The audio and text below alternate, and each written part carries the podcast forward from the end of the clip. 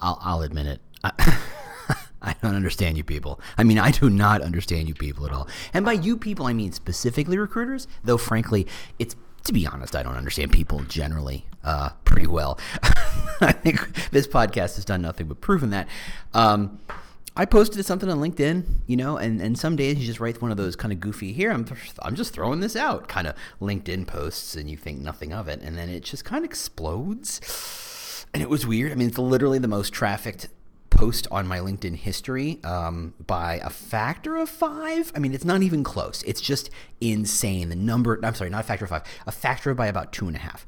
Um, it's insane. It's just absolutely insane the number of people who commented on this, who argued with it, who liked it, who viewed it, whatever. It's just nuts. And I want to talk about recruiting's 99% problem because I think two thirds of you get this, and one third of you wants to argue. And the two thirds of you who get this, this should be entertaining and useful and maybe help you provide a little context or thought around the next time you want to have a good argument with your boss or your boss's boss about maybe we're doing this wrong or maybe there's a better strategy here. And for the one third of people who want to argue that I'm wrong, step up, kids. Here we go.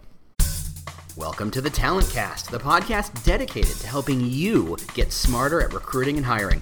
We're going to get into the nitty gritty of employer brand and modern recruiting so that you, yes, you, can hire better talent. Isn't that what we're all trying to do?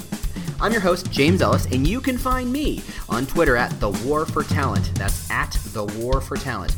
Or on the Talent Cast website. Got a question? Got a topic? Got an idea? Tweet me. I'd love to hear from you. Ready to roll up your sleeves and think big? Great. Let's get to it. Hey, how you doing? James Ellis here. So, if you check the show notes, there's all the places I'm speaking. Uh, wanted do some two quick shout outs. Uh, three actually. Quick shout out Talent Brand Summit. If I'm going to see you, in, if you're going to be in Austin and you don't come up and say hello to me, what is wrong with you? I'm begging you to say hello to me. Just say hello to me. I promise to be super nice. And it turns out in person, I'm a lot more reserved than this podcast is, and you can make your own judgments on that. Two, I'm going to be in ERE um, in San Diego in April. You should absolutely show up to that thing. It's a big conference. Um, I'm actually literally going to have to put together my travel plans right after this. And then thirdly, RecFest in London, the biggest uh, attendance of recruiters and recruiter type people in the world, I believe. They're looking for 3,000 seats. Yeah, it's going to be Coachella for recruiters. Hopefully, more Coachella than Fyre Festival, I'm pretty sure. I feel pretty confident. I know two of the guys who run this thing, and I feel pretty confident they can pull this off. Um, they've been doing this for a couple years now. They know what they're doing. This is no Ja Rule kind of situation here where somebody's just going to say, yeah, it's fine. We just show up and, uh, and pay Instagram followers to make people show up to this recruiting festival. It'd be great. It'll be great. I promise. Anyway, I'm going to be there, and uh, it's the first time I'm in, I'm in London since I was literally a year old. So, prepare yourself london. Uh, there you go. So anyway let's talk about recruiting's 99% problem. And by the way only one cup of coffee so far. So i'm i, I feel like i'm fighting it. I feel like i'm fighting it. So here we go. Um, let's play the game. Let's play this game particularly. Okay you as a recruiter type person uh, whether you're a sourcer whether you're a recruiter whether you're a recruitment leader whether you're an employer brand person let's just call you a talent acquisition professional. Um, you know let's just you know for the sake of argument and or podcast Let's just say you're a talent acquisition professional and your job, as has been explained to you by hiring managers and bosses alike, that your job is to go fill this seat. Now, the process by which we put a button a seat or fill a role or complete a requisition is pretty standard. It differs in a couple different ways, but in small ways. Really, it's a function of I'm going to take this job requisition and turn it into a job posting. And sometimes that takes 10 seconds, meaning copy and paste, and sometimes I actually write something that matters. And please, for the love of God, write something useful. Anybody who's just copying from the job posting or top, copying from the job description should stop now. Anyway, uh, so you take it and you put it and you put it on in your tool, your your ATS system, and it shows up on a career site where you're hoping that hundreds, if not thousands, if not tens of thousands of people will see it. And then you spend real money, real currency, real transactional, transferable, convertible into goods and service money to put it on job boards. Now, some of you say, I'm just going to put it on the big one, and I don't need to say who that is. We all know who that is. Or some of you say, I'm going to use a tool that spreads it to hundreds of job boards just because they're all niche and I want to make sure I hit the female uh, Hispanic community and I want to make sure I hit the data science community. and I want to make sure I hit the trucking drivers community. And thank you for listening last week for the truck driver one. Um, you spend real money to push this job posting out to job boards, right? Some of you maybe not directly, but maybe indirectly, spend money putting that that job posting on an ad. Or well, let's not forget, some of you spend money to make sure that that that job posting is promoted within the job board, meaning it is the first search result for anything even vaguely related, which explains why sometimes when I search for a job for employer brand, I get hairdresser jobs. Why? Because they were promoted in using the broadest terms possible. It's happening less now, but still, and you can promote anything. Um, you can spend money to do all that stuff. You can spend money to make ads that show up in the New York Times and Wired and uh, I don't know, Field and Stream, and I don't know, wherever you get your news on the internet, you know, The Verge or uh, the AV Club or The Onion, and all those places, you can put, spend money to put your job posting on an ad that shows up in a non recruiting site. So you can get that coveted passive candidate space, right? You have all these different tools. Oh, let's not forget social. Let us not forget social. Let's think of all the time you spend posting those jobs on Facebook to which no one responds, or to Twitter, to which definitely nobody responds. Uh, LinkedIn, uh, you put all that time to put it all on there. Somebody makes sure that it gets inputted via feed so that it shows up on LinkedIn and all those other places, and Glassdoor and all the places you spend money to make sure your jobs spread. Right? There's a good five to ten year period uh, this century. I think hopefully dead now, but I don't know that it is, in which the primary focus of how do we attract more people, the answer and our strategy was put our jobs in more places, make our jobs easier to find, right? Let's just make sure it's on every single job board. Let's make sure it's on every single ad platform. Let's make sure it's on every single job hunting tool. Let's make sure, let's make sure, let's make sure. Let's spread it around. I refer to this as the dandelion strategy, meaning you blow the dandelion and the milkweed and it kind of spreads everywhere and eventually you'll get the right candidate. And it works. It works. I know it works because I've seen it work. I know it works because it keeps working if you squint real hard right? All of that effort and money, let's be serious about this. Don't tell me you don't have money. You spend the money on these things. All those resources, time, and money is spent to attract, to create what effectively is the biggest conceivable dragnet in history. You throw that dragnet out into the ocean and you hope that along with you know, that or that you collect the fish that you're looking for, whether it's salmon, whether it's shrimp. I don't know how to catch fish. I've been watching a lot of Ugly Delicious lately.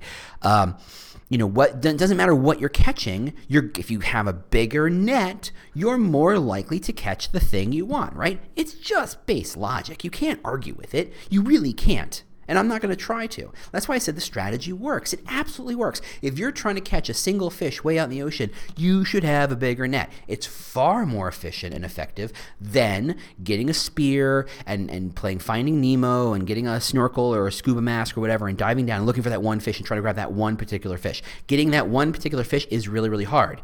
Yes, this is my way of actually saying nice things about a sorcerer, if you can believe it, or a headhunting or executive recruiting, however you want to see that.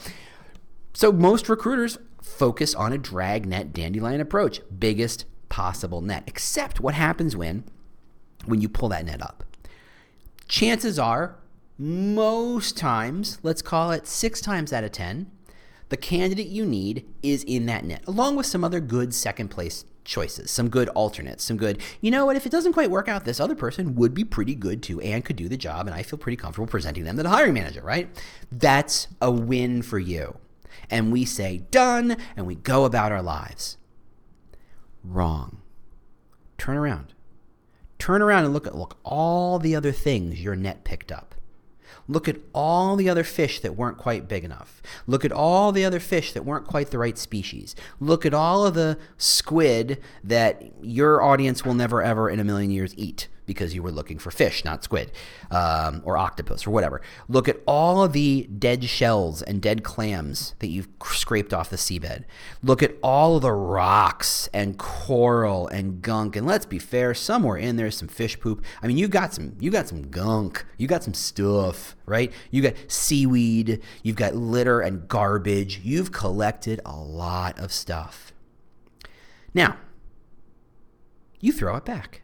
Because what would you need with that crap? I mean, you don't want that stuff. You got the thing you want. You found the fish you want. You present it to the hire manager. You do your rigmarole. You do your screeners. You do your interviews. You do your selection process and interview pools and feedback. And you do your little interviewee dance. And you pick one and you make an offer. And Hopefully they say yes, and boo, you close the rec, and boom, go get yourself a drink. Go get yourself a coffee or a drink. Either way, I don't care. Depends on what kind of what time of day you're at. To again turn around. Do you see what's behind you? All of the stuff that you are choosing to throw back. Now, yes, some of it's garbage, and frankly, why are you throwing garbage back? That's just poor form. But you're also throwing back these little fishes and squids and octopus and, and, and corals and other fish are the wrong type of fish and all that other stuff, you're throwing them back. How much fun do you think they had in this process? Do you think they went, wee, cool, this is great, right? This is fantastic. I love being scraped up by a net and thrown into a place where I can't breathe for a minute or two while I get sorted and I get tossed back in the ocean. I mean, that just freaking hurts. That sucks. That sucks. Now, when I talk about that, can uh, recruiters start to get a little uncomfortable because they get the sense of where they think I'm going with this, and they're mostly right. They're mostly right. I have had recruiters in my LinkedIn post explain to me that candidates should not feel butthurt about being rejected. They should not feel disappointed that they were rejected. Hey, they didn't have the skills. Hey, they were the wrong kind of person. Hey, they didn't have the. They should never have applied in the first place. Okay, that's valid. That's valid. Except here's some situations. Here's some real life, not kidding around situations. One, that job posting that you put up there, whose sole purpose was to attract the most possible people, and I know this to be true. Why? Because at no point in your job posting do you say, here's why you'll hate to work here. At no point do you say, please do not apply unless you have exactly this. You use safe words like, expectations or requirements, which we all know are bullshit. There's not requirements. We the, the studies have shown, excuse me, studies show that if you have six requirements, chances are only four of them are actual requirements, but we got to guess what they are. We got to guess. That job posting is so poorly written, I can't figure out exactly what the hell it is you're asking for.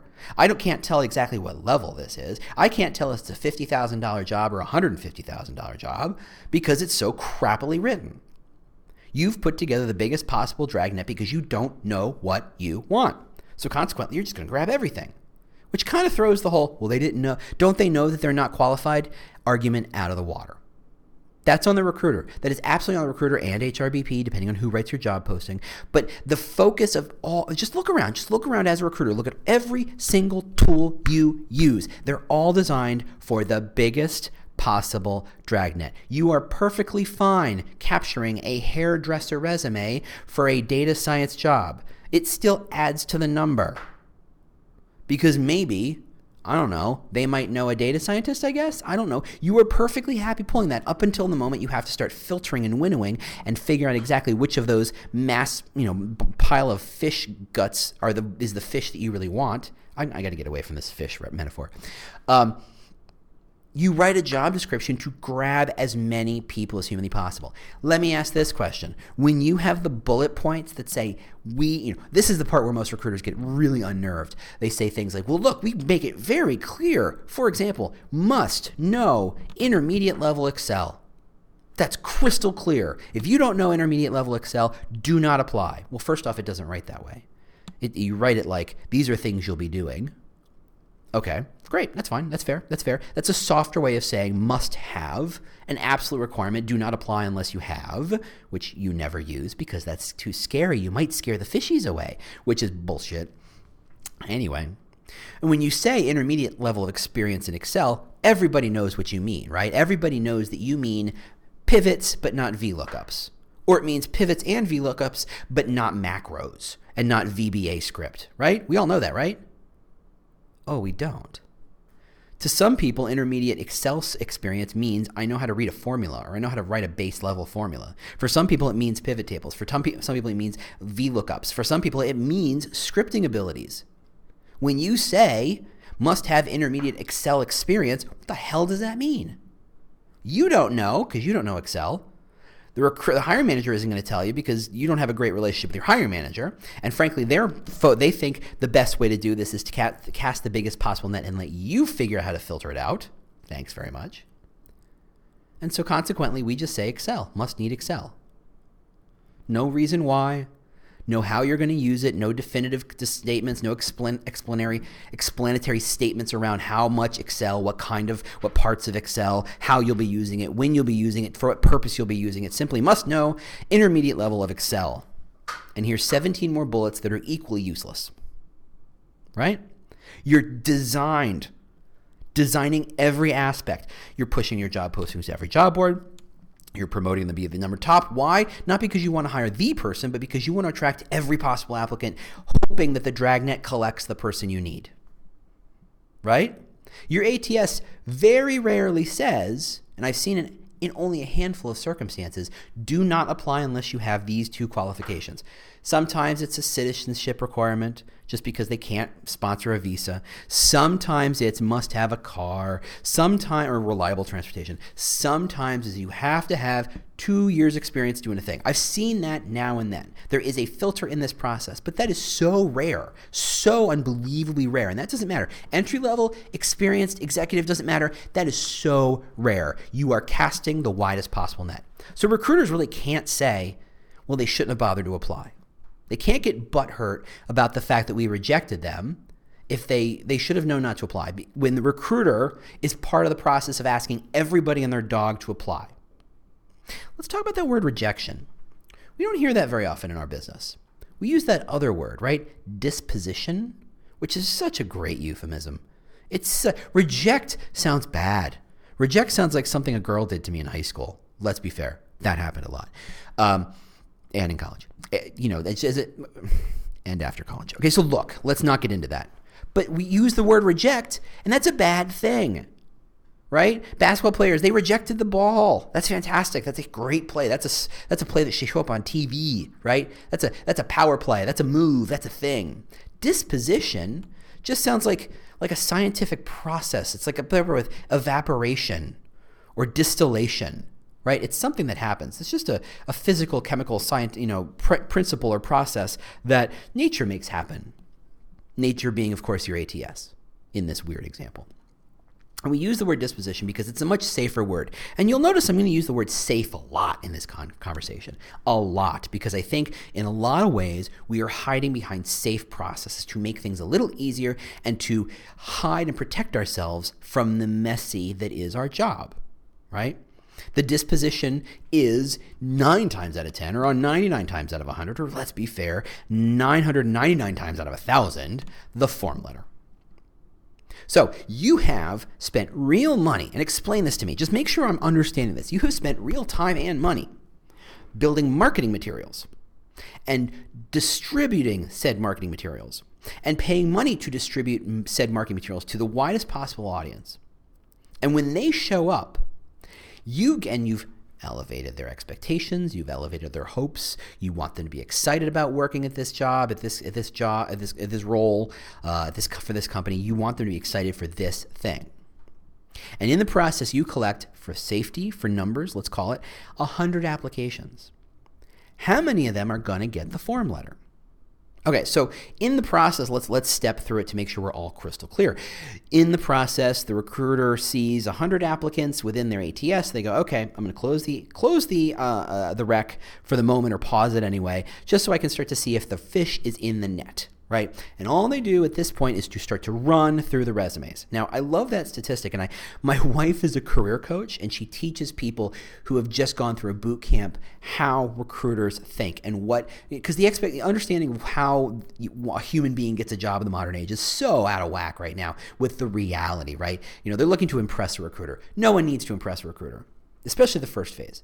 The job isn't, you don't get the job by impressing the recruiter. You get the job by impressing the hiring manager. How do you get to the hiring manager? By not having two heads and showing quite clearly to the recruiter that you are worth bringing to the hiring manager.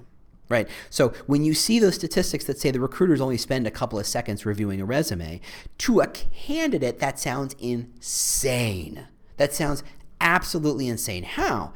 They think to themselves, can a recruiter possibly look at my resume for 10, 15, oh, maybe a whopping 30 seconds. Read it, understand it, evaluate it, and decide how much money I should be making. And of course, these are candidates who don't understand recruiting process and they don't understand that at this stage, when you have 100 resumes, the job of the recruiter is to find the thing that allows them to say, nope, next. So far, so good? Fantastic.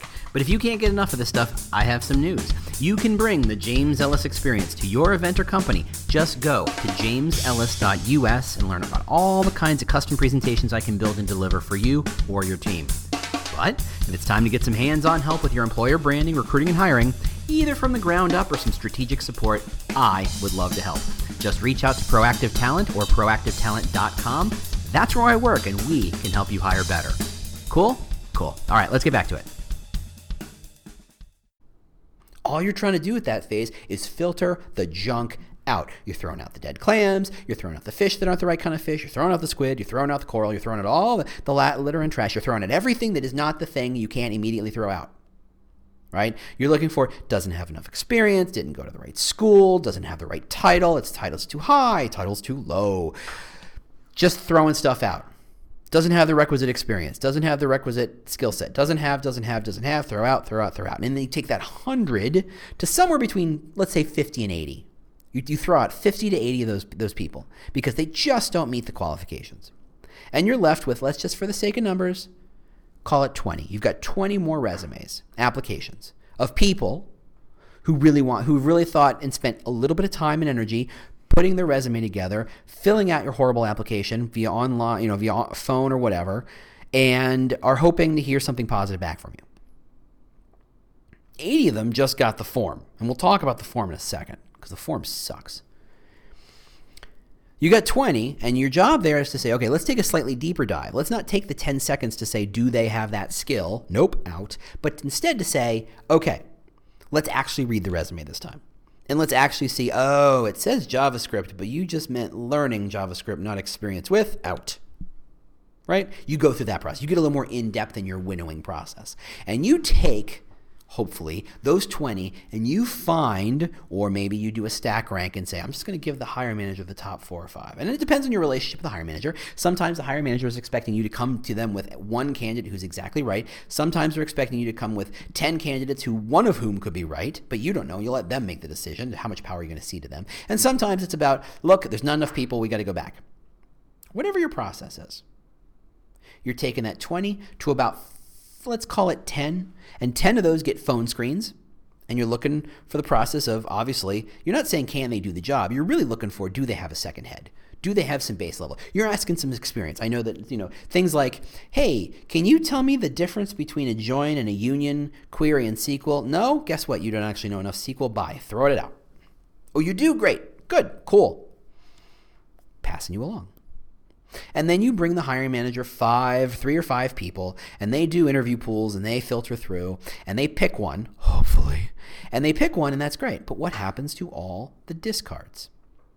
Now, you have run through a process in which you cast a net as wide as humanly possible to attract as many human beings and raise their hopes and expectations to your brand, to your company, to your job, all to throw all but one of them away.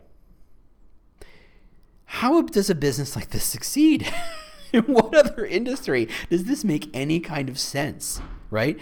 This is insane. How, in a world perhaps where let's call it 20 years ago when there was so much more talent than there was people to fill those roles when the recruiters had power because they had the job in their hot little hands when the hiring manager had all the power because they had the leverage and there were uh, more uh, people fighting for that job than there were jobs to fight for that made perfect sense burn all the people you want Burn them all. Who cares?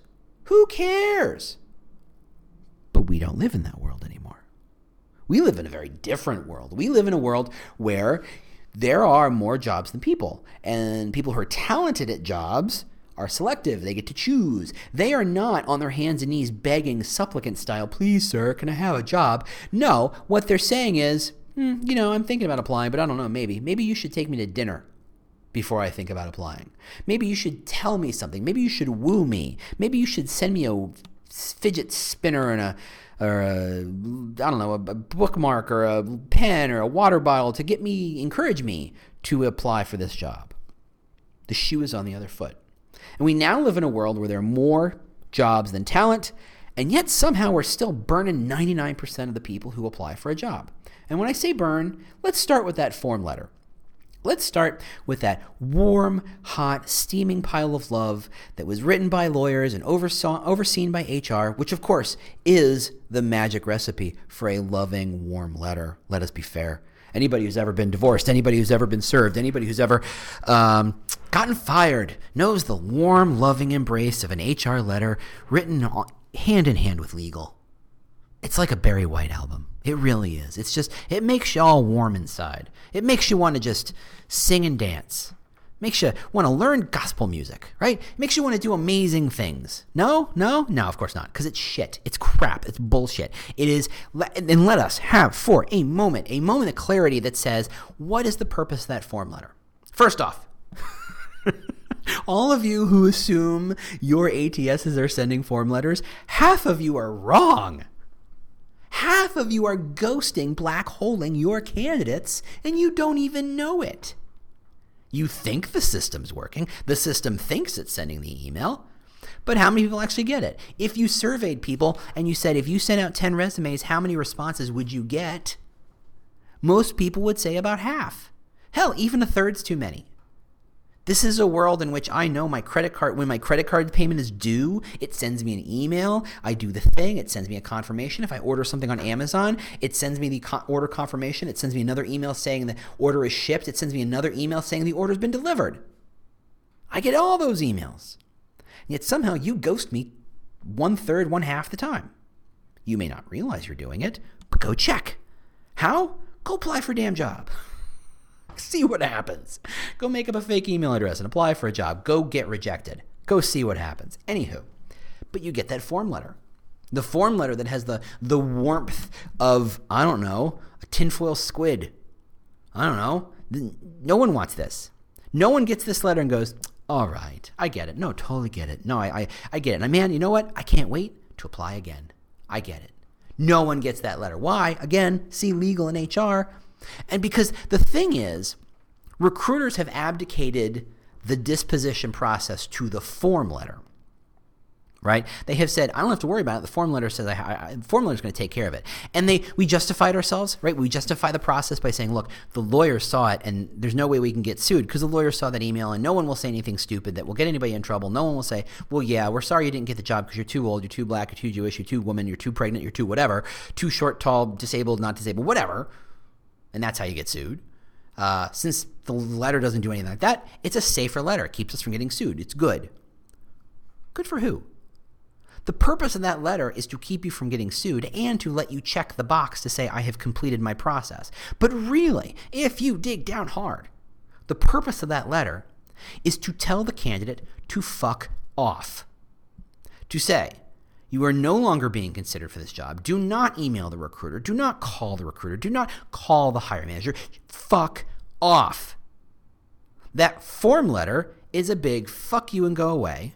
And my apologies for those of you in a car with children. Hey, kids, stay in school. But the letter is not designed to create warm emotions. The letter is not designed to close a loop. The letter is designed to say, go away. Go read your letter. I'll wait. See? There's no, even when you say things like, look, if you see other jobs, blah, blah, blah, blah, blah, it's designed to say you are no longer being considered. Do not engage with on this thing. Whining about it will not help. Bugging people will not help. Go away and let us do our jobs. Again, if you are telling 90 to 95% of your customers, potential customers, people who walk in the door to fuck off and to not bug them, you are either in the business of selling drugs, and you're not, mostly. There are some pharma people who listen to this, or you're a recruiter, because those are the only businesses in which that work. The only business. You know what? I love coffee, but if every time, if, if, one time out of ten I went to get coffee, somebody told me to fuck off, I'd be, I'd find a way to find something else to drink, right? And that's one time out of ten, not even ninety nine percent. And yet here you are, burning, burning all of your bridges. Not you personally. You're not an asshole. You're not a jerk. I like you. We like each other. We're friendly. We're friends. When I meet you, you're fantastic. I'm not blaming you. I'm blaming a system. I'm blaming an entire system that you have to live with. And I say have to. Yeah, maybe you don't. We'll talk about that. But you are supporting a system that says 99% of you can go fuck off. Now, the handful of people who do not get the form letter get the recruiter phone call that is effectively the same as the thanks but no thanks. How many of you give feedback? Maybe 10, 20%? Maybe. And I, I, don't mean feedback like, hey, you weren't a good fit. I mean feedback that the candidate can say, okay, the fact that I gave you a full day of my time and energy and showed up and took a day off of work and showed up in all pretty dress and answered all your stupid ass questions and showed up and did the little dance and told you all the stories. Having gone through that, I learned something useful for the next time. Meaning, hey, Next time, don't tell so many stories about your grandma, or maybe tell more stories about your grandma, or you didn't really show us that you had leadership potential, even though turns out you've been a leader. You forgot to tell the story. That's useful information. That's valuable, actionable feedback that you can use. And frankly, that it's the sort of thing that people pay, pay career coaches for, right? To learn that stuff.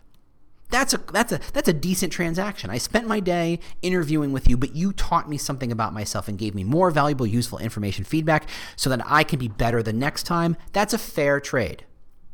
When you just say it wasn't a good fit, we went another way, the job went away, blah blah blah blah blah.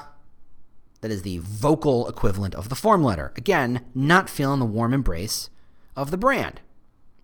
Which is hilarious because if you're a branding person, you're thinking, "Oh my god, oh my God, all the work we're doing, the career site, the videos, the campaigns, the hashtags, the social media, all that stuff we're doing, we're bringing them in. We're doing a great job bringing them in. And then we're telling them to fuck off? Oh, God. Yes, and that is the exact appropriate response. It should be fear. It should be terror. It should be a quiet place bird box level of, oh my God, what have we done? Employer branders, my peoples, my loves of my lives. You got to fix this problem because there's no way we can survive in a world where a bad candidate experience turns into a bad Glassdoor review, turns into a social post where people complain about you. Has anyone seen the social post where the woman uh, talked about the male talking about the male hire manager and the developer job and how brutal it was, and she made all the notes and feedback public? That company's in trouble. That company's firing people now. You've seen it. I'm not going to name names. I'm not going to pile on, though, frankly, they deserve it. Um, if you haven't seen it, then, you know, maybe you're an, an under rock. I get it. But that's how people get fired. And if you have a bad experience, you're not going to apply again. And so when the recruiter says, I can't find anybody to take this job, I can't find anybody to talk to, I can't find anybody, there's no great talent out there, that's bull shite. I'm going to RecFest in London. I got to practice those words. Shite, not the other one. Um, that's German. That's all. I, I, I know in swear. I can talk in swears. Um, it's all bullshit. It's all crap. It's all a load of bollocks. It's all nothing. It's all a. It's all junk, right? None of that makes any sense because there's plenty of talent out there. I know great talent. You know great talent. Your friends are talented. Your friends' friends are talented. Your friend's boss is talented. We all know so many talented people. To say that there's not enough talented people out there is a lie. What we are actually saying when we say things like we, the talent's not out there is that they don't want to talk to us. It's almost as if 50 years of burning candidates who don't aren't exactly the right species of fish, aren't exactly the right size of fish, who even when they are still get a verbal form letter. It's almost as if burning all those candidates has some sort of negative karmic repercussion in which suddenly people don't trust us and people don't want to talk to recruiters. It's almost as if we've dug our own hole. Almost. Or exactly that. Look, how would you want to be treated? And I know golden rule is just so cliche for me. Um, it's such a hack, but there it is. Honestly, I think if a recruiter doesn't go at once a year, should be applying for 10 other jobs in 10 other places just to see what it's like and to take their recruiting hat off. Because when I posted this on LinkedIn, all the feedback back, all the complaints about, well, you don't know what you're talking about, or that's not true, they're all from recruiters. All of them every employer brand person, every candidate person liked that liked that post like crazy. Hundreds of likes. People who get it go, "Yeah, that's that's that's stupid." Recruiters want to complain. They want to quibble. They want to fight. And I get that. I get that. I'm telling them the way they're doing the job is stupid. And I'm not being personal about it. I'm saying, look, it's the system, not the person. You just shouldn't be playing a role in that system. First thing you should do, you know, I really, when I say you should, as a recruiter, go apply other jobs, don't do it as a recruiter. Do it as a human being. Do you feel good about this brand after the process is done? And I know these are all brand new thoughts and ways of seeing the world that me and my ilk of employer brand professionals have, have, have pushed upon you to say, yeah, you have to think like a marketer a little bit. Yeah, you have to think about a brander. Yeah, your job is actually to create positive relationships, not to put button seats. I'm sorry I moved the goalposts on you. So sorry, but here we are. By the way, it's not just us. We are simply the outcome of a series of problems that we need to solve. Right? So you need, as a recruiter, to think about how does every action create or destroy positive brand impressions? Right? When I say, hey, we'd love to talk to you, I'd love to have coffee, and you ghost on them, what do you think that does? And you're thinking to yourself, yeah, but I found a great candidate, I didn't need to talk to them. Yeah, but you just pissed that person off. You just pissed that person off. In a world where there are unlimited fish, I guess that's fine. I guess. But this isn't a world with unlimited fish. This is a world where the fish talk to other fish. This is a world where if that person's a nurse, guess what they're going to do? Talk about the crap you just handed them, the crap sandwich you just handed them, to all the other nurses they know, which, by the way, is a lot more nurses than you know. And by the way, they have a lot more credibility than you do.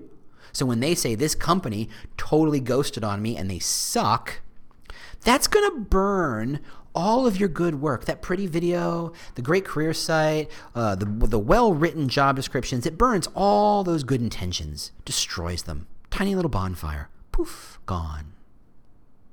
I paint pictures with words. That's the problem. In our, I say our because we're all connected here. We're all trying to make this work, right? We're all trying to make this better in our haste, in our zeal, in our lust for getting that one person to take that one job, we are missing the bigger picture. We are missing all the people we're pissing off to get that one person.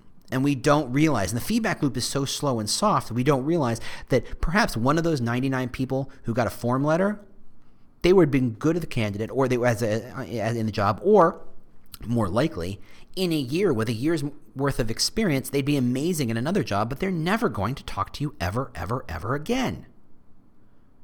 You get broken up with, do you go back and say, hey, maybe we can try again? No.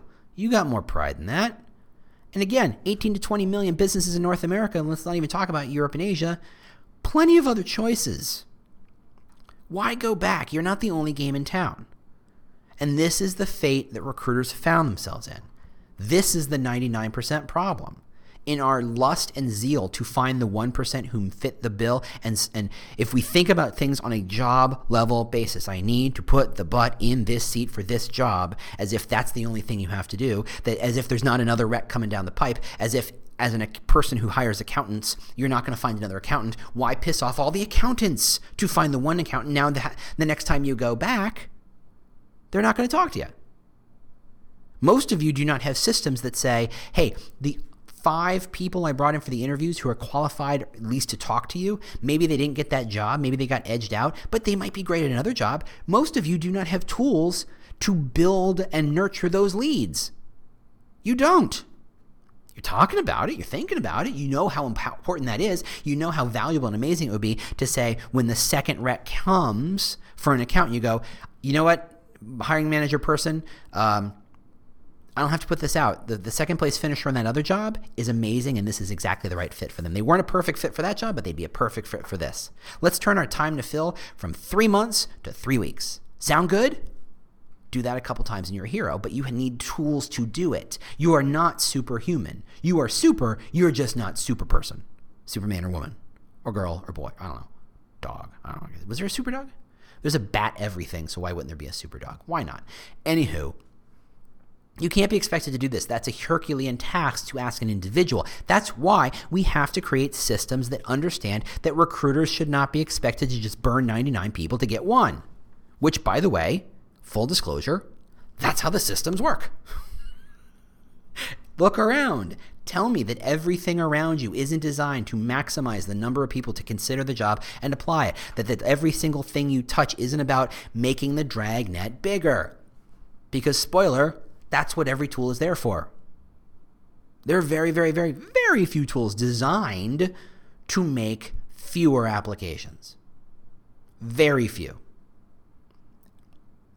Most of the tools you use are there to create more applications, regardless of where they come from, regardless of who they are, regardless if they can do the job or not. Right? Look around. Tell me I'm wrong, because I'm not. Thanks so much for listening. A little longer. That was a good long podcast. Um, thanks so much. Yeah, you know, I appreciate it. I appreciate. You know, we're getting rated like crazy, uh, or we're getting ranked in eight countries on iTunes. It's nuts. For some reason, I'm the number 130th most Im- downloaded podcast and business podcast in Ireland. Howdy, folks. He says in a Texas accent. Um, yeah, it's fantastic. I really, really appreciate you sharing. I appreciate you asking questions. I appreciate uh, suggesting topics. I appreciate when you tell your friends. I appreciate when you post it on social. I really do. Otherwise, uh, I'm having a busy year this year. I'm going to travel, do a lot of speaking. If I happen to be in town with you, say hello. If I happen to be an event that you're at, come find me. Come shake my hand. Come say hello. Do not be shy. I am actually a much nicer, tamer human being in person than I am on this podcast, uh, just so you know. Uh, my wife will tell you so. Um, thanks so much for listening. I will talk to you next week. Have a great week. Bye. Well, the music means you've made it to the end of another episode of the Talent Cast. If this was useful to you, do not keep it a secret. Share it with your team, share it with your boss, share it with your networks. I don't know, share it with your mom. Uh, if you have questions you'd like me to answer on a future show, or just you know general ideas about how to make this thing better, just ping me on Twitter. You know, I'm at the War for Talent at the War for Talent. Thanks so much for listening, and we'll see you next week. Bye.